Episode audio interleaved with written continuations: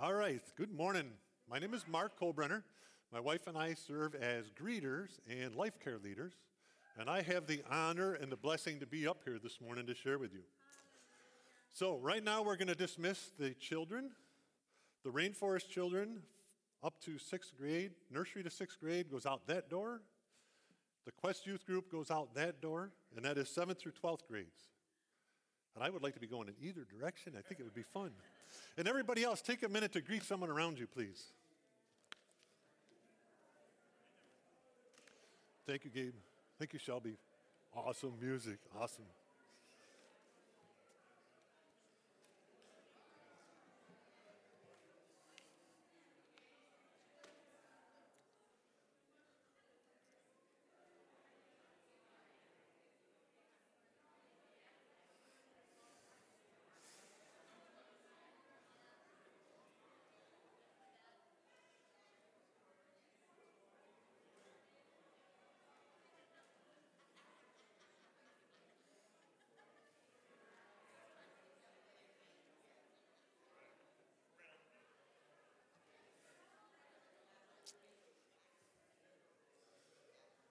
I see what Pastor Jeff means when he says it's hard to reel you back in.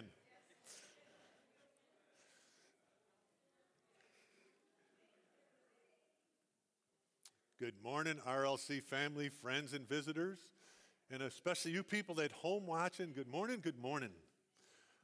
What a beautiful start to the service. An encouraging word, some great music, praise and worship. Um, Pastor Jeff is off ministering in Pennsylvania at a place called the House of the Rock Church today. So, people in Pennsylvania are being so blessed this morning. A couple things um, the women's event. My wife Lori was a, an integral part of planning it, so I got to see a lot of what went on behind the scenes. A lot of work went into it, but when I got home yesterday afternoon, she was so filled with the Spirit and so excited and so happy, not just that the event went well, but it was such a rewarding event for the women. And we praise God for that. We thank God that He gives us those opportunities. So, for the men, November 13th, iron sharpens iron. Little plug right now if you sign up by next Sunday, it's $20. After next Sunday, it goes up to 40 If you've never attended an iron sharpens iron seminar, it's based on the fact that you take iron to sharpen the iron to make a blade sharper. And we're sharpening each other. As men, we, we get together. They have praise and worship. They have some great seminar speakers. They have a great worship service. And you just come out of there so filled with the Spirit. Um, so if you get a chance, to sign up's out in the lobby. It's November 13th. We're going to carpool out together, and it's just a, an awesome event. I've been to one or two before, and just you, you walk away so refreshed. Before I get into the meat of the message, I want to uh, pray with you. So, Father God, we thank you for being here in your house. We thank you that we're here in your house with you this morning. Open our eyes, open our ears, open our hearts to the word that we ha- you have for us today so that we can leave here changed. We can be a better person, a stronger person, a more devoted follower. Father, we know that everyone here will benefit from every word you give. Not everyone here will benefit from every word, but some people will get something. Everyone will get a little piece of this, of your word today. So, Father, we ask that you bless each and every one of us with your word, your presence, and your love. In Jesus' name, amen. So, that last song, Nothing is Impossible. Nothing with God is impossible. The last few weeks, my wife and I have been cleaning out my mother's apartment as we're getting ready to move her into an assisted living. And she calls it her 83 years of collecting. And she collected. But we're looking at a lot of pictures as we were cleaning stuff out. And there's pictures of me in my youth when I made my first communion at the Catholic Church. It was St. Mary's Church in, in South in uh, Cornhill. And my confirmation. And I'm thinking as I'm looking at these pictures that God really has nothing impossible He can do. I was a shy little Catholic ball kneeling on boy kneeling on that altar at St. Mary's, and now I'm in front of a church group like this, praising and worshiping. So God is truly great. I have a question for you. How many time, how many people here have had an easy time in the last year and a half through COVID-19? Yeah, I didn't expect many hands. Is there anyone here that was not affected by it or had a difficult time or hardships, had heartbreaks or losses? But COVID 19, the pandemic, is only one of the things the enemy is throwing at us. It's only one of the battles we're fighting with the enemy. There's so many others. There's illness, there's sick loved ones, there's deaths in our families, there's anger, there's abuse situations, there's addictions. There's all kinds of sin out there, even the crazy people that are driving the road when you're supposed to be going somewhere and they're in your way. The enemy didn't put them there. Their purpose in getting somewhere else did. All these things that are battles that the enemy throws at us, and we need to be prepared to fight this craziness. The world around us is just going wild right now, and we as Christians need to bring more people to Christ. Like anyone else fighting a battle, a warrior, a soldier, a first responder, such as a firefighter, we all need to be prepared and we need to have the right equipment. To have the right equipment to fight the enemy is how you're going to win. As a firefighter, and I spent 33 years here in the city of Rome as a firefighter, thank you. It was really my blessing. It was a childhood dream. About 90% of the pictures my parents had was me with my father's fire stuff. So I lived out God's plan for me. But we, we wear what we call turnout gear. And we call it turnout gear because it's the gear that we put on, the equipment that we put on when we're turning out for emergencies. And it's made to protect us. The coat, the pants, the gloves, and the hood that we wear over our head are all made of a material called Nomex. And Nomex protects our body from being burned. The material won't burn, it takes extremely high temperatures for it to burn. In a normal house fire, just a residential house fire, temperatures can get up to 1,000 degrees or hotter. And so we have to protect ourselves from the burns. And in inner layers, it's almost like it's aluminum foil and it, it deflects the heat from our bodies. Our boots are made of heavy leather, they're waterproof, but they also have steel in the toes and steel in the bottom, the shank of the boot. So if we step on something sharp or we drop something on our feet, our feet and toes are protected. Our helmets are made of a very dense plastic that protects us from anything hitting us in the head. In my case, it was just as protective from me hitting my head on doorways because so many times I went in to be the hero to save something, and I took out somebody's door casing with my helmet or broke another helmet. The big tank we carry on our back is full of room air. It's just normal air that's been filtered and dried so that it doesn't have any moisture in the tank. And it's so that we can breathe in the toxic environment that we're going into. The stuff that burns today in our houses, the plastics and the, the fabrics and stuff, give off such terrible toxic chemicals we have to protect our airways and our breathing in order to go in and put the fire out. All this equipment that we put on weighs between 50 and 60 pounds. And then you add to it the heavy tools that we carry, or as you see, this gentleman's dragging a hose. I think it might be a woman, but dragging a hose that's even heavier. But that's how we prepared to go into battle the enemy or the fire that we were coming to, into. We needed to have that equipment on correctly every time and we needed to make sure it was in good working order. So every morning, when we get to work before our shift started, we would check all of our equipment. We checked to make sure that it was in good working order, especially the air pack. And part of it was you want to be assured that you're going to be safe. And the other part of it is we are all human, we all make mistakes. And it's not intentional that the, the, shift before me went on a call, he used up half the air tank and he forgot to refill it. It was a busy day. Something else happened where those little mistakes could happen, but you don't want to find out in the midst of fighting the enemy that you don't have enough air in your tank or you're missing a glove or your, your helmet. So we checked our gear every day, and you had to be quick and efficient in knowing how to use it. One of my favorite things when we'd get a new rookie firefighter in was making them put it on every day and timing them. When they're in the training academy, that's what they do is they're timed and they have a certain amount of time to put it on. So every morning for the first month or two, we would get the rookie out in the middle of the apparatus floor and tell him, okay, now put all your stuff on, and we start a timer. Because you want to be good at it, you want to be efficient. That was our armor that protected us. No one should go into a battle or into a situation that's dangerous without the proper equipment, training, and attitude it takes to be safe and defeat that situation. In life, being prepared for battles involves putting on the armor of God. Ephesians 6 13 through 18 talks about the armor of God. It says, Therefore, put on every piece of God's armor so that you will be able to resist the enemy in a time of evil. We know the enemy's coming, we know he's going to attack us. Evil is going to try to take over our lives. And the armor of God is what we're going to use to protect us. Then, after the battle, you will be standing firm. Stand your ground, putting on the belt of truth and the body armor of God's righteousness. For shoes, put on the peace that comes from good news so that you will be fully prepared. In addition to all these, put up, hold up the shield of faith to stop the fiery arrows of the devil. Put on salvation as your helmet and take the sword of the Spirit, which is the word of God.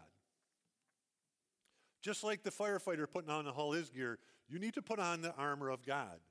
And it also says, pray in the Spirit at all times and on every occasion. Stay alert and be persistent in your prayers for all believers everywhere. One of my favorite Bible stories is the story of David and Goliath. In 1 Samuel 17, verses 4 through 7, it talks about Goliath and his armor. Goliath was a giant man, nine feet tall. And he was the one who was challenging the Israelite army to come and fight him. And Goliath, the Philistine champion from Gath, came out with from the Philistine ranks to face the forces of Israel. He was over nine feet tall. He wore a bronze helmet and his bronze coat of mail, weighing 125 pounds. Now, if you don't know what mail is, it's interwoven rings of bronze that makes up his coat. His sho- covers his arms, his chest, and his back. And it's so that the sword or the, the spears can't easily penetrate through to harm him. Weighed 125 pounds. He also wore bronze leg armor, and he carried a bronze javelin on his shoulder. The shaft of his spear was as heavy and thick as a weaver's beam, tipped with a spearhead that weighed 15 pounds. A weaver's beam is a device that's into the weaving machine that's typically two and a half to three inches in diameter. And it's made of either really solid wood or metal because it doesn't, you don't want it to bend as they're weaving and pulling tight on the, the, the lines. So that spear he had was two and a half or three inches in diameter. If you've ever watched the Olympics or the sport of throwing the javelin, that one's about an inch to an inch and a half in diameter and very flexible. Here, Goliath has this giant spear with a 15 pound spearhead on the end. And his armor bearer walked ahead of him carrying a shield.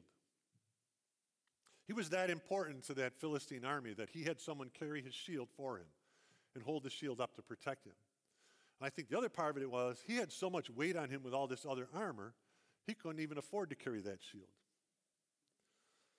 So he was coming out every morning and he was challenging the Israelite army. And he would say, Any one of you that wants to come and challenge me, come forward.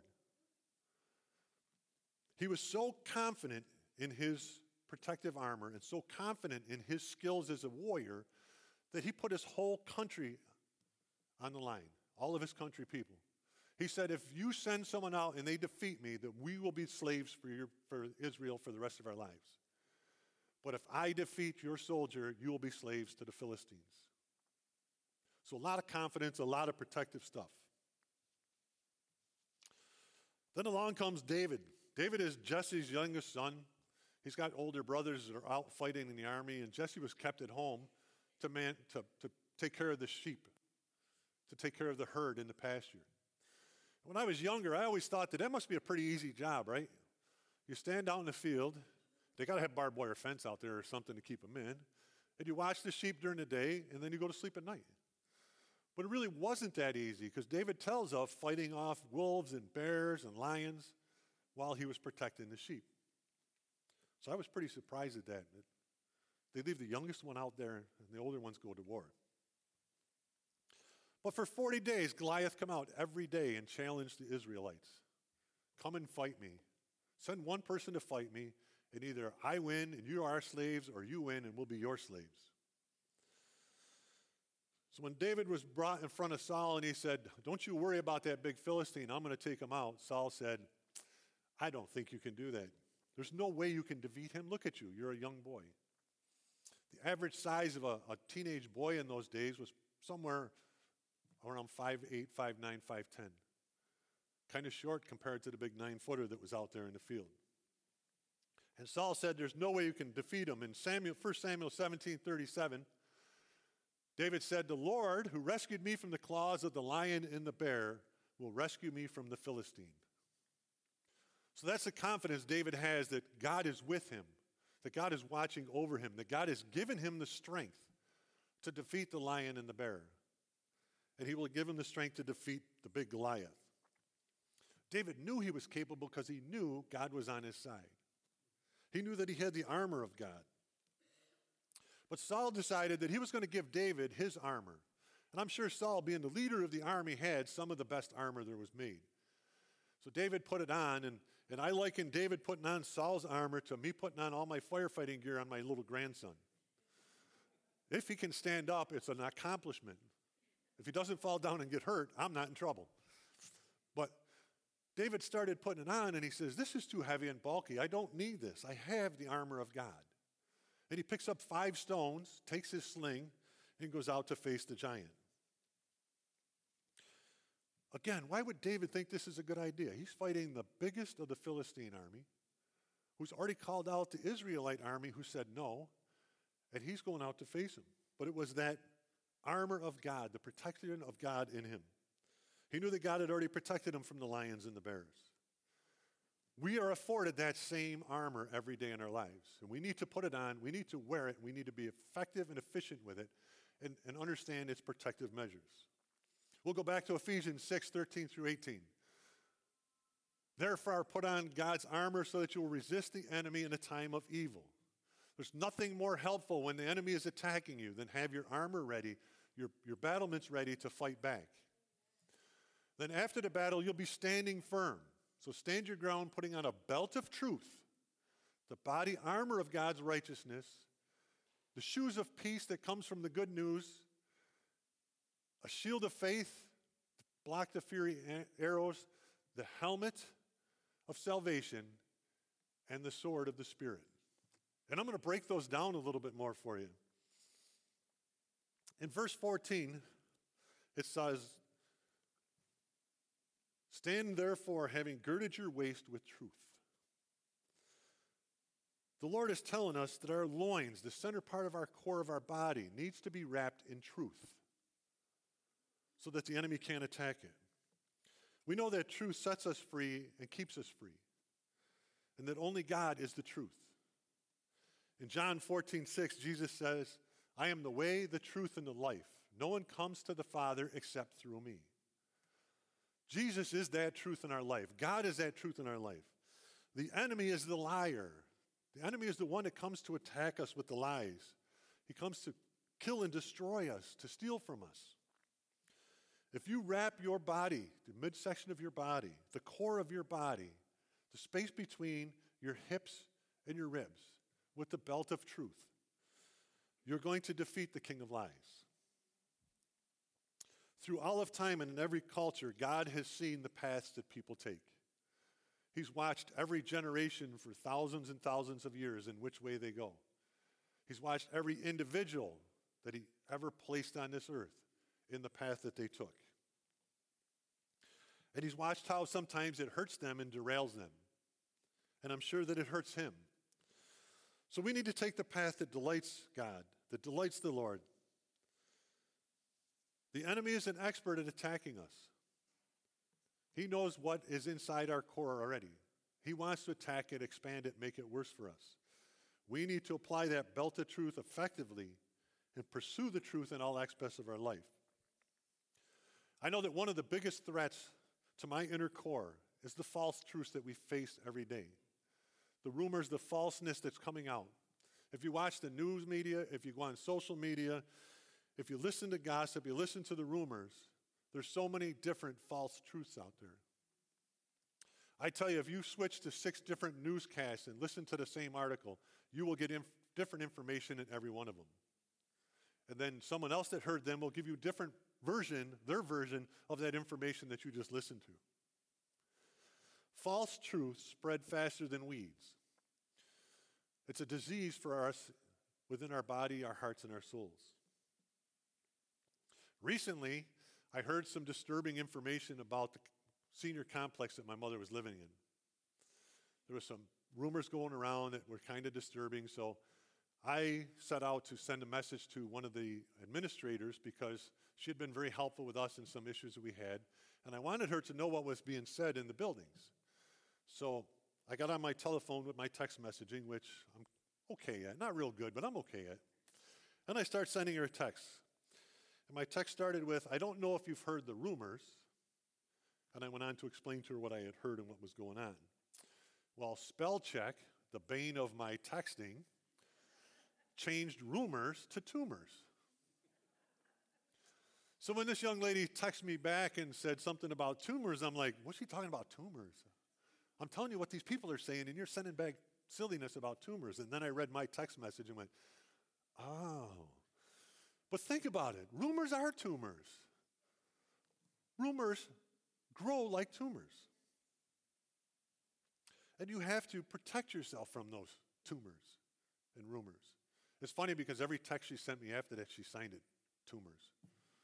Like I needed to be reminded. avoiding the, the false truths, living in the true Word of God is what's going to help you there. Aside from being a firefighter, I spent 40 years working in the hospital part time as an x ray tech. And I got to be a clinical instructor, and I taught a lot of classes on radiation safety and how to protect yourself. Well, most people don't know that radiation is very dangerous for you if not applied right it's good for you if it's applied right because radiation, the radiation that's used for x rays or radiation therapy, is used to kill tumors. And the reason it works is because the radiation kills or attacks the cells in your body that are most rapidly growing or changing. That's why we have signs everywhere in, in radiology departments that say, if you're pregnant, let somebody know. Because a fetus or a baby developing within mom's womb is the most rapidly changing cells in the human body. Aside from that, in second place comes tumors. Tumors tend to grow, especially cancerous tumors, grow at a very rapid rate. The cells are dividing very rapidly, and by hitting with radiation, we can kill them. So, say I had a tumor in the middle of my chest and they were going to do radiation therapy, it's going to do some damage to the rest of my tissue around it, but it's going to do more damage to those rapidly growing cells. So, the word of truth to attack the tumors in our life will start killing off those rapidly changing mistruths or false truths. And we need to fight those. One thing that my mother always reminded me of was not telling the truth is still lying.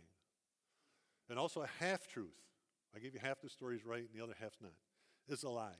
Avoid those lies and put on that belt of truth. The next piece of your armor is the breastplate of righteousness. Righteousness means being made right. The righteousness Jesus gave us, by the righteousness Jesus gave us, we're made right with God. So we're made right with God through Christ. 2 Corinthians 5:21 in the amplified edition says, "He made Christ who knew no sin to be sin on our behalf."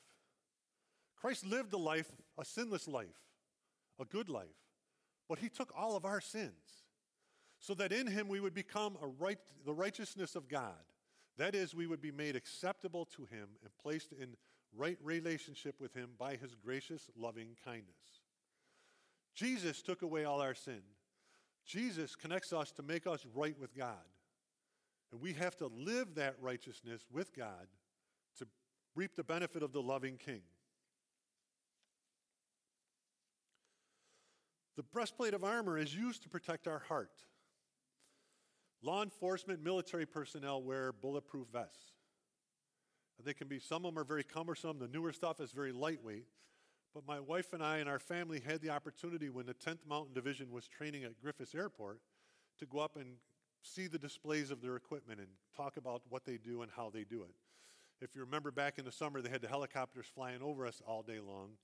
There was several hundred Army troops up at Griffiss Park working, doing an exercise, a training exercise. And one of the things that really stood out for me was this young soldier on the hood of his, his Humvee had an older version of their armor and a newer version. And it's the stuff they wear in battle. And it's to protect them from projectiles or bullets penetrating their center core. And the newer version had a metal plate about the size of the center of your chest that was about two inches thick.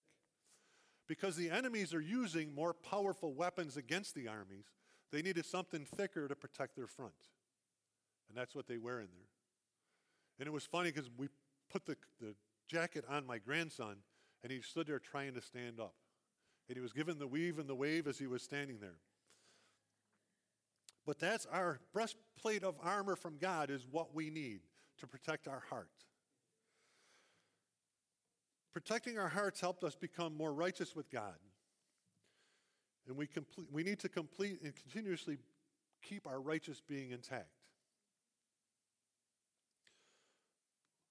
Without righteousness, freely given to us from the Father through Christ, we can be tempted and entangled in of all of the enemy's schemes. Obedience to God brings righteousness and protects our hearts from being wounded. So, how do we utilize that breastplate of righteousness? We take in and apply the Lord's instructions for us. We take in and apply God's plans for us. God has a good plan for us. If we don't stray from that, our life is going to be good. It's when we stray from that that the evil kicks right in. We need to take in and apply his instructions. I'll tell you, when I was that little Catholic boy, I would never thought I'd be in front of a church talking. I was very shy as a young boy, and, and when I grew out of it, I got into all kinds of teachings, and this is the best teaching you can do. If there's an area in your life that's entangled in sin, your breastplate of righteousness needs to be foundational scriptures. You need to find something to throw back at the enemy. If you're having trouble figuring that out, ask for help from a trusted friend. Ask for help from someone from church. We all struggle as Christians.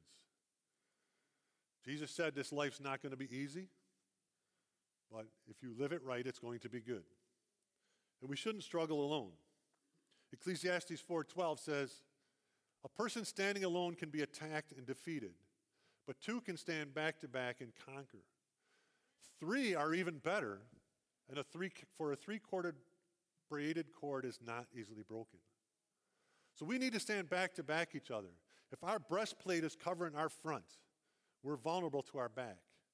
But if I have a brother or sister standing behind me, their breastplate is protecting my back, my breastplate is protecting their back. We need to work together to protect each other.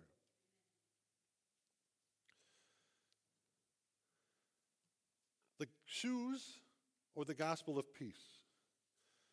Peace is an attribute of God, not his character. Peace is what God gives us. Peace, according to Merriam Webster Dictionary, is the state of tranquility or quiet. We all like that piece, don't we? The Oxford Dictionary defines it as the state of being calm or quiet. I struggle with the calm part. I can be quiet sometimes. Peace in the Bible is a little bit different. Peace in the Bible is more than a lack of conflict or state of rest, it means a oneness or a wholeness with God. We need a connection with God. The Greek word for peace is irene, which means one, peace, quietness, and rest. It originates from the root word ireo, which means to join or tie together into a whole. It's joining together in a whole. Therefore, irene means unity. It's bringing multiple parts together to form a whole piece. It's bringing the church together to fight the enemy together. It's bringing a family together. It's bringing friends together. It's resolving disputes or conflicts with each other. It means bringing unity to the church. It's a oneness with God that produces peace in our life. The stronger your relationship, the stronger you're one with God, you're melded together with God, the more peaceful your life will be. In the book of Ephesians, chapter 6, it repeatedly talks about standing or standing firm. In verse 11, it says, Put on all of God's armor so that you'll be able to stand firm against the strategies of the devil. In verse 13, it says, Then after the battle, you will be standing firm. And in, chap- in verse 14, it says, Stand your ground. Standing firm means having a firm oneness with God, a good stance with God, being strong with God, to defeat the charging enemy. I taught for many years, I taught CPR classes that taught CPR and choking. My first exposure to Resurrection, Resurrection Life Church was at the old building on Lamphere Road when I got to teach CPR to the church members a long time ago. I taught CPR for many years because my father got me into it and it became my passion. But when I talked about choking to my students, choking, uh, adult choking victim, you reach around and put your fist against their belly and you pull up, trying to force whatever's in their airway out. And I remind them that the person is not breathing, so they're not getting oxygen to their brain. They may become unresponsive. So you need to be standing firm and ready for that. So if they become unresponsive, number one, you don't drop them on the floor and they get hurt. Or worse yet, you don't let go and they pull you to the floor and you both get hurt. So I would tell them to put one foot between your legs, move your other leg back, and have a good stance. Be ready for something to go wrong. That's what we have to do in life. That's how we stay one with God, by keeping our feet firmly planted, separated a little bit, so we don't get pushed over. A weak stance affords the enemy a way to knock us right off kilter. If you go out in a windstorm and stand with your feet together and your knees locked, you're going to feel the wind can move you just like a tree. But if you put your feet a little bit separated, you stand firm, you bend your knees a little bit so you got some strength in your legs, you're going to stand strong. And that strong stance is what we need to protect us. When we get anxious, when we get worried, when we're uneasy in life, our peace is robbed. The oneness with God is, is destroyed or, or broken. The gospel stories of Jesus of his teachings, his life, his death, is our stance to be firm and, and peaceful. Knowing that Jesus was there for us, he lived for us, he taught us how to live our lives, and he died for us to package up all of our sin and take it away, is our peace in life.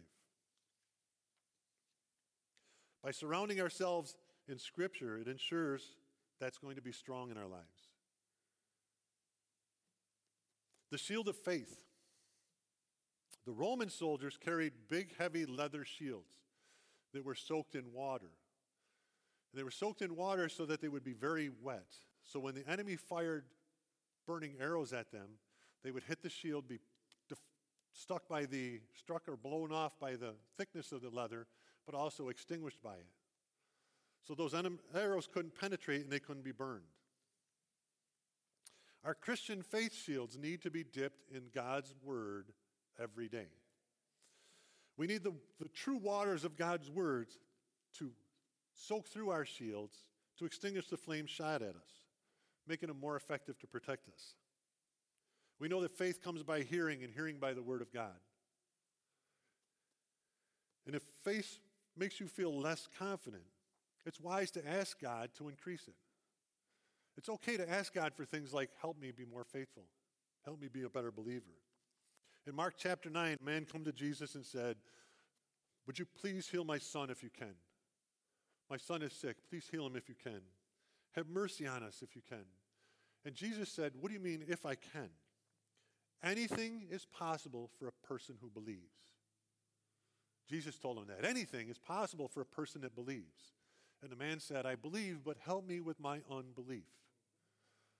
So this man was asking for his dying son to be healed. But he also asked Jesus to help him with his unbelief. It's okay to ask for help in those circumstances. I like the saying that says, don't let your circumstances control your faith. Let your faith control your circumstances. Don't let your circumstances control your faith. Let your faith control those circumstances. Finding the words that you need in the Bible is so easy today. There's so many avenues. The internet is awesome. One of my favorites, Bible Gateway. But a long time ago, when I first preached at a different church and I was putting together a message, I had five or six Bibles out in different versions. And I would go through each version to see which one fit my understanding the best. It's not always what that word is going to do when you say it or read it, it's how you're going to comprehend it with the devices we have today and the internet, all I have to do is go on my tablet and I click a little box and it gives me all the versions and I can just click through them. And I understand so much better the Word of God because He puts it in my terms in one other version or another.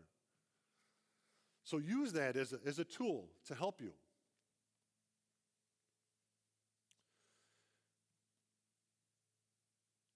Reaching out in unbelief and doubting is very normal for a Christian. Finding those helping verses is important. And one of the best resources we have is each other. Each other as Christian brothers and sisters to help us. Remember, two are better than one. A triple corded braid is difficult to break. 20 is powerful. Thousands undefeatable because God is with us. My commercial for today is Life Care. It's a free commercial, won't cost you nothing. Early service, I told him was 1995 at the end, but I'll give you the free version. If you are not connected to the Wednesday Life Care, it is one of the biggest things you're missing in life. It's our Wednesday night service, and if you don't understand what it is, I'll explain very briefly. As brothers and sisters, we get together and we share our love, our faith, and our devotion with each other. You don't need to be a Bible scholar. I can remember in past Bible studies I did, people would say, I can't go because I don't know the Bible that well. You don't need to. You don't need to be able to quote all the scriptures and give their address. You know, the address in the Bible is not important. The words that are at the address are important. You know, how many go to the grocery store and know the street address of the grocery store? It's the food that you're taking in that's important. The address in the Bible is not as important as the word. So you don't need to be a Bible scholar. We get together we open up with some song, we do a little praise and worship, we do praise reports. What, what happened good to people's lives this week? And then we talk about the service. As a life care leader, one of the things that I found, the best thing I found in life care is after we talk about praise reports, I say, What talked to you? What spoke to you about Sunday's message? And people open up, and the discussions are so spirit filled and so fulfilling. It runs for a 10 week cycle, then we take 10 weeks off. We're midway right now, so if you want to join one, Wednesday night, there's two of them here at 7 p.m. You're welcome to come. And Wednesday afternoon, there's a, a life care group, and there's information on the screen out in the lobby. Get connected with brothers and sisters, they're going to help you. There's nothing better than having someone close to you in, in, Christian love that you can reach out and text, as long as you can text without spell check, or call and say, hey, I'm having a problem. I reached out to a friend of mine this morning that didn't show up at church. I said, Hey, where are you? You're not at church. How thankful would you be when you miss church on Sunday to have someone reach out to you and say, Hey, where are you? Are you okay? So, Life Care, 1995, available now on Wednesday night.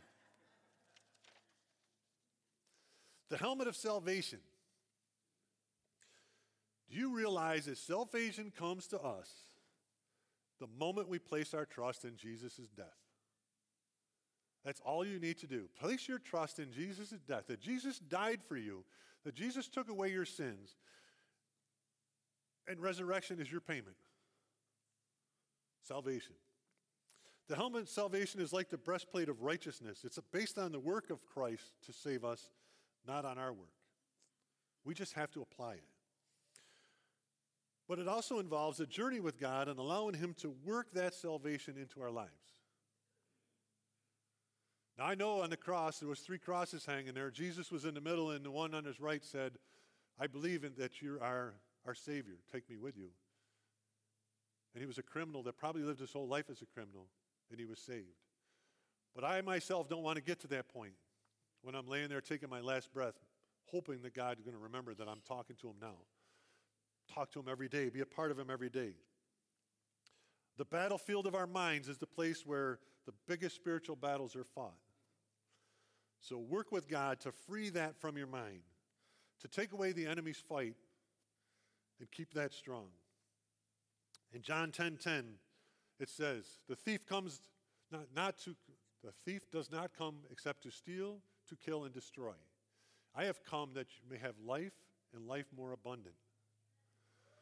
Fight that enemy off and believe in Jesus, and you will have life more abundant.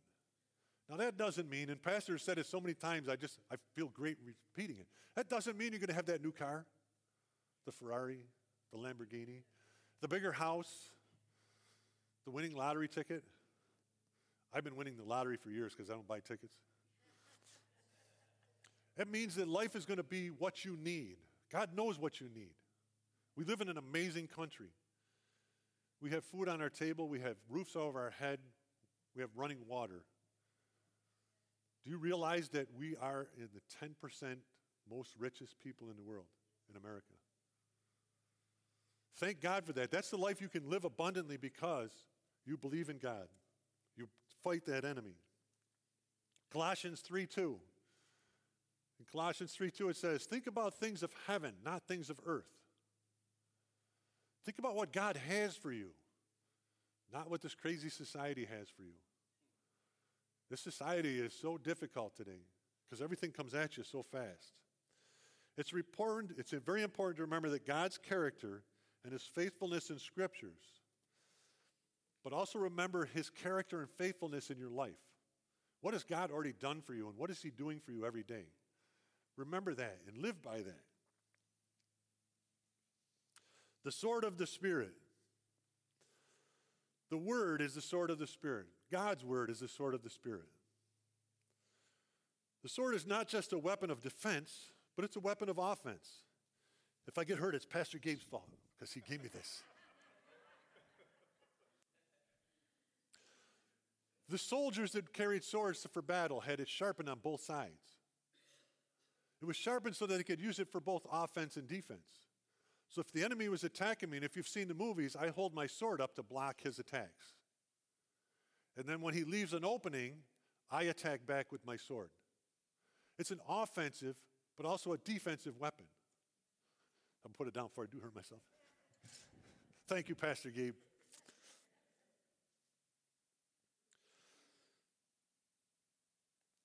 The sword is also good for helping to defend or protect a brother or sister in Christ, to have the words, the Word of God, to share with that person to help defeat the evil that's taken over their life. That sword of the Word of God can be used offensively and defensively to protect you, to protect others. Jesus modeled the sword of the Word of God when he was being tempted in the wilderness. When Jesus was tempted by the, the enemy in the wilderness, Everything he said started with the scripture says. The scripture says, man does not live on bread alone. The scripture says you should worship only your God and serve only him. The scripture says you must not test the Lord your God. Jesus showed us how to use the scripture to fight off the enemy. And after those three responses, and the enemy was walking away, he wasn't walking away for good. He was just going away till he came back. In Luke 4:13 it says, "When the devil had finished all his tempting, he left him until an opportune time." Just because you defeat the devil right now, don't think he's gone. He's coming back. He's going to regroup. The Israelite soldiers did the same thing early in the battles before Goliath came out. They would clash in the valley and then they would retreat, regroup, and come back for more. The NLT version says the devil was waiting for the next opportunity. In the Amplified version, he was waiting for a more opportune time. The devil knows what you're doing, he knows what you're feeling, he knows what you're thinking. He knows when to start attacking. So we need to be prepared for battle every day. Fortunately, as a firefighter, I didn't wear all that gear every day, all day long. It was prepared, it was ready, and I put it on when I needed it to fight our battle for us, we need to get up every morning and make sure we have the armor of God on, that we wear it all the time, that we're protecting our hearts, our core, our heads, our souls, our bodies. With his armor of God, David took those five stones and defeated a giant. And then we know the rest of the story.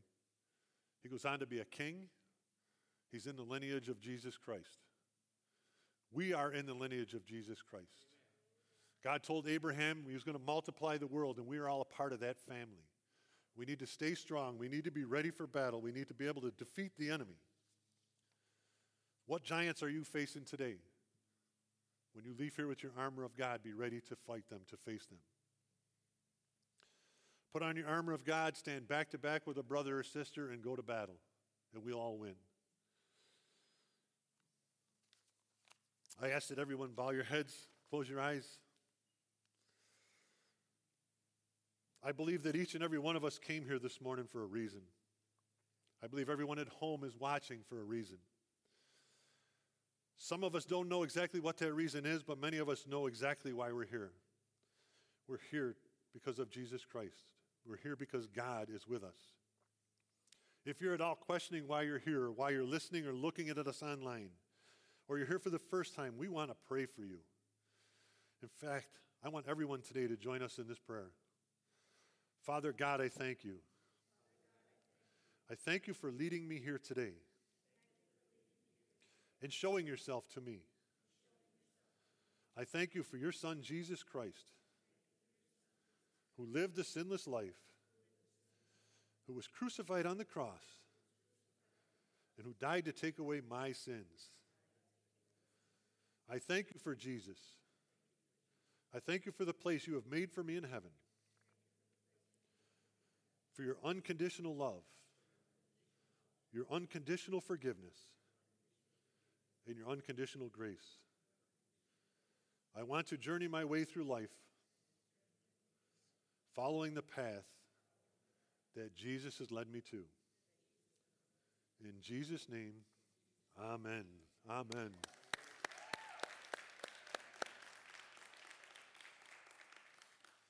If you prayed a prayer like that for the first time today, please, please, please let us know. You can go on our website and give us information, or just tell one of the ushers, I prayed for the first time. There is nothing more blessed in a Christian's life to know that we've touched someone and brought them to Jesus. I want to pray for you all before I send you out into that evil wor- world between those double doors. Father God, I thank you for all my brothers and sisters here, Father. I thank you for the word you've given us today, Father. This was just an amazing day to spend together, amazing time in your house to be blessed by you. Father, protect us with the shields, the armor, everything we need as we go out into this crazy world. And bless us that we can bless all those we come in contact with through Jesus' name. Amen. Thank you and have a blessed day.